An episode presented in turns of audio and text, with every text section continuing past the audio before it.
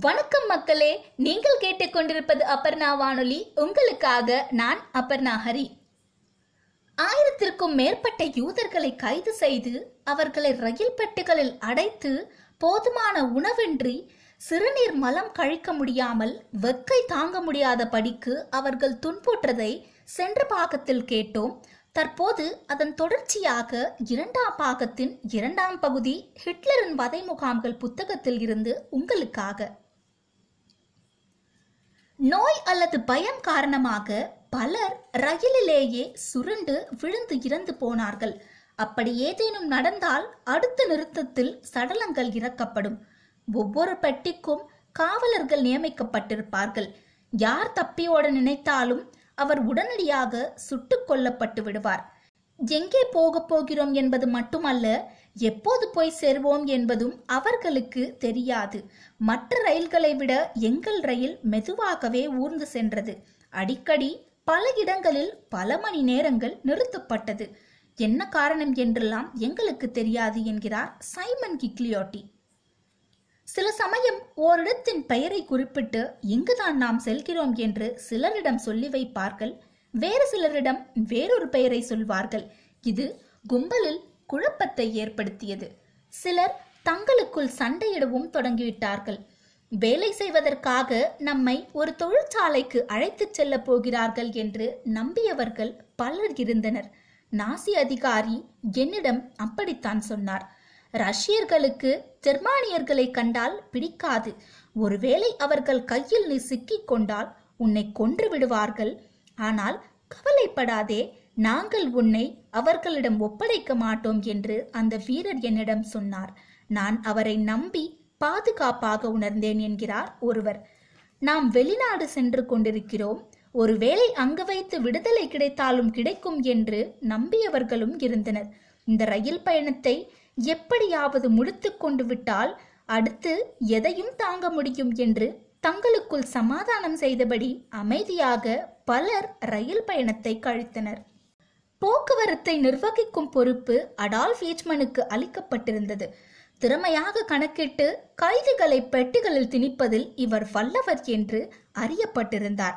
ஒரு ரயில் எந்தெந்த நிலையங்களில் நிற்க வேண்டும் எப்போது எவ்வளவு பேரை பெட்டிக்குள் ஏற்றிக்கொள்ள வேண்டும் எங்கெல்லாம் இறக்கிவிட வேண்டும் என்பதை எல்லாம் இவரே கணக்கிட்டார். ஒரு பெட்டிக்குள் எண்பது பேருக்கு மேல் இடம் இருக்காது என்று கருதப்பட்ட நிலையில் மேலும் பலரை திணித்து போக்குவரத்து செலவை குறைக்க இவர் உதவினார். அதேபோல் ஏற்கனவே நிரம்பி வழியும் பெட்டிகளுக்குள் குழந்தைகளையும் ஏற்றி கதவுகளை மூடிவிடுவார் இடமில்லை என்று குழந்தைகளை யூதர்கள் வெளியில் தூக்கி எறிந்து விடவா முடியும்? வரலாற்றில் மிகப்பெரிய இனப்படுகொலைக்கான போக்குவரத்தை சிக்கலின்றி நடத்தி முடித்தவர் என்று ஈச்மன் அறியப்பட்டார். செப்டம்பர் ஆயிரத்தி தொள்ளாயிரத்தி நாற்பத்தி மூன்றில் கிரேக்க தீவான கொர்ஃபு நாசிகளின் கட்டுப்பாட்டில் வந்து சேர்ந்தபோது அங்கிருந்த யூதர்கள் முதலில் தற்காலிகமாக ஒரு முகாமில் அடைத்து வைக்கப்பட்டனர். ஜூன் மாத வாக்கில் அவர்கள் ரயில் வண்டிகள் மூலம் ஆஷ்விட்ஸுக்கு அனுப்பி வைக்கப்பட்டனர். ஆனால் இந்த பயணம் நாசிகளுக்கு பெருத்த ஏமாற்றத்தை அளித்துவிட்டது. வழக்கம் போல் ஆயிரக்கணக்கில் யூதர்களை பிடித்து பெட்டிகளுக்குள் அடக்கி கதவுகளையும் மூடி அனுப்பிவிட்டார்கள். இருப்பதிலேயே நீண்ட பயணம் இதுதான். மொத்தம் பதினெட்டு நாட்கள். கைதிகளுக்கு உணவு நீர் தர தேவையில்லை என்னும் பொதுவிதி இங்கும் பின்பற்றப்பட்டது. பாதுகாப்பு வீரர்கள் தங்களுக்கான உணவை மட்டும் கொண்டு சென்றிருந்தனர். திட்டமிட்டபடியே ஆஷ்விட்ஸ் வந்து சேர்ந்தாகிவிட்டது. கதவுகள் திறக்கப்பட்டன. குப்பென்று பெரும் நாற்றம். வழக்கத்தை விடவும் இந்த முறை துர்நாற்றம் அதிகம் இருக்கவே சில வீரர்கள் உள்ளே சென்று பார்வையிட்டனர். கும்பல் கும்பலாக உடல்கள் குவிந்து கிடந்தன. சில பெட்டிகளை திறக்கும் போதே உடல்கள் சரிந்து கீழே விழுந்து விட்டன. கிரீஸில் இருந்து ரயிலில் ஏற்றிவிடப்பட்ட பதினைந்து வயது ஜாக் நினைவு கூறுகிறார். இருபது ரயில் பெட்டிகள் எங்களுக்காக ஏற்பாடு செய்யப்பட்டிருந்தன. ஒவ்வொன்றிலும் எழுபது அல்லது எண்பது பேர் இருந்தனர். உள்ளே சென்றதும் கதவு தாளிடப்படும் சத்தம் கேட்டது விசில் அடிக்கப்பட்டது. ரயில் மெல்ல நகரத் தொடங்கியது. ஏழு ஏப்ரல் ஆயிரத்தி தொள்ளாயிரத்தி நாற்பத்தி மூன்று. நெருக்கியடித்து நாங்கள் நின்று கொண்டிருந்தோம். எங்கள் தாய்நாட்டை விட்டு நாங்கள் நகர்ந்து கொண்டிருந்தோம். இறுதியாக ஒருமுறை எங்கள் நாட்டை பார்க்க விரும்பினோம். முடியவில்லை. யூதர்களின் பிரச்சனை இவை என்றால் நாசிகளின் பிரச்சனை வேறு.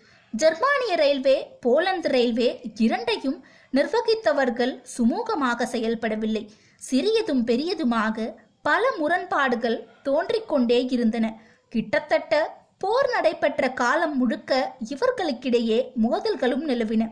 ஹான்ஸ் பிராங்க் போலந்து ரயில்வேயை தன் விருப்பப்படி நடத்த வேண்டும் என்று விரும்பினார். ஜெர்மன் ரயில்வே போலந்து ரயில்வேயை தன் கட்டுப்பாட்டின் கீழ் கொண்டு வர துடித்தது.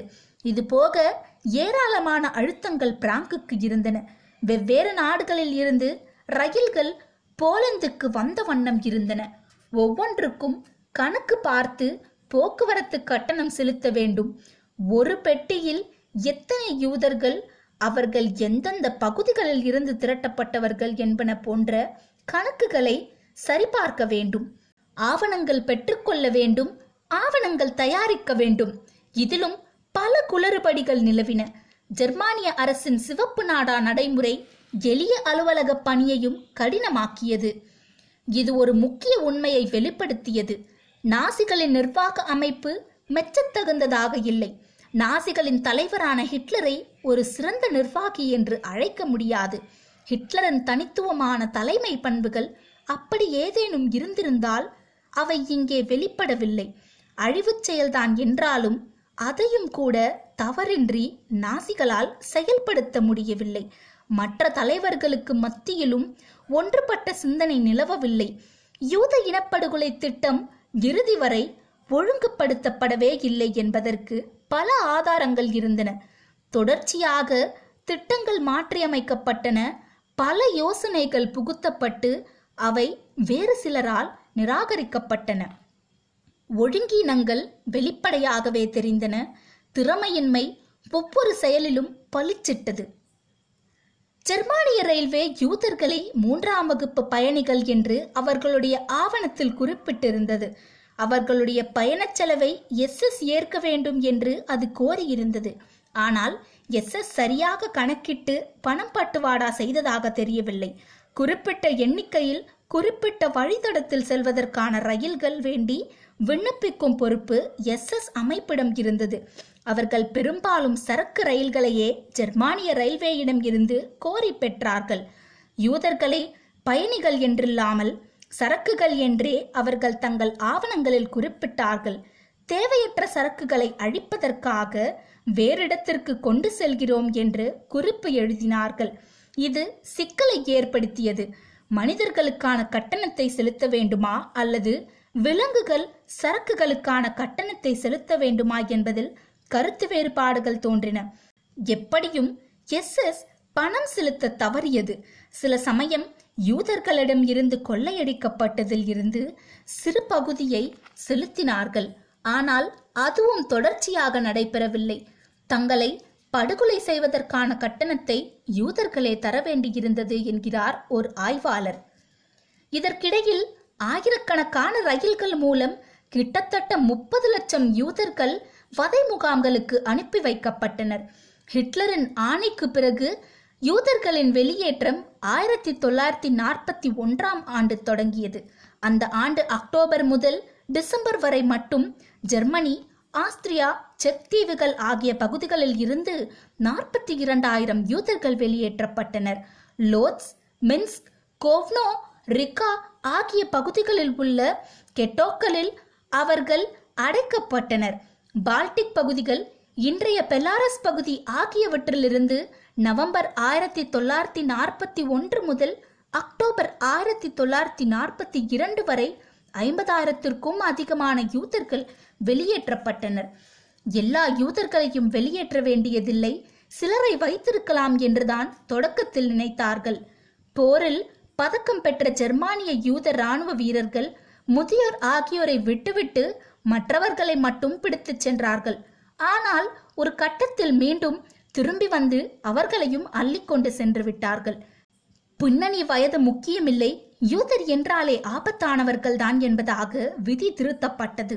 மே ஆயிரத்தி தொள்ளாயிரத்தி நாற்பத்தி மூன்று வாக்கில் சாதித்து முடித்த கலைப்புடன் ஜெர்மனி ஓர் அறிவிப்பை வெளியிட்டது. யூதர்கள் இல்லாத நாட்டை உருவாக்கிவிட்டோம். இப்போது கிட்டத்தட்ட இருபதாயிரம் யூதர்கள் மட்டுமே ஜெர்மனியில் எஞ்சியிருந்தார்கள்.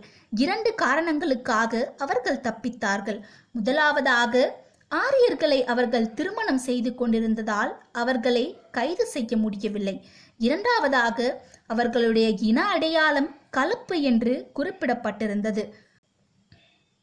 எர்னா ரூபின்ஸ்டன் போலந்தை சேர்ந்த ஒரு பெண் ஜெர்மனியர்கள் நெருங்கி வருகிறார்கள் என்னும் செய்தியை கேள்விப்பட்டதும் தேவாலயத்திற்குள் ஓடிச் சென்றார் எர்னா. அப்போது மழை பெய்து கொண்டிருந்தது. நான் பிரார்த்திக் கொண்டிருந்தேன்.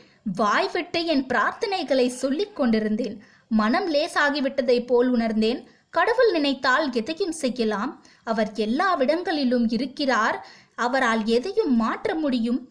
மன நிம்மதியுடன் நான் தேவாலயத்தை விட்டு வெளியே வந்தேன் என்கிறார். எர்னா விரைவில் கைது செய்யப்பட்டார். போலந்து கெட்டோவில் சில ஆண்டுகள் கழித்த பிறகு அவருடைய ஆஷ்விட்ஸ் பயணம் தொடங்கியது. ரகில் பெட்டியில் எர்னா ஒரு பெருங்கூட்டத்துடன் ஏற்றப்பட்டார். அதிர்ச்சி விலகி நாற்றம் நாசிக்கு பழகிய பிறகு எர்னா மீண்டும் பிரார்த்திக்கத் தொடங்கினார். அவரை பார்த்து உடனிருந்தவர்களும் பிரார்த்தனையில் கலந்து கொண்டார்கள். ரகில் பெட்டியை உடைத்து பிளக்கும் அளவுக்கு வலிமையாக அவர்களுடைய கூட்டுக்குரல் ஒலிக்கத் தொடங்கியது. இத்துடன் இவர்களது பயணம் நிறைவடைந்து விட்டதா? அடுத்த பகுதியில் கேட்போம். அதுவரை உங்களுடன் இருந்து விடைபெறுவது நான் அபர்ணா ஹரி. நன்றி வணக்கம்.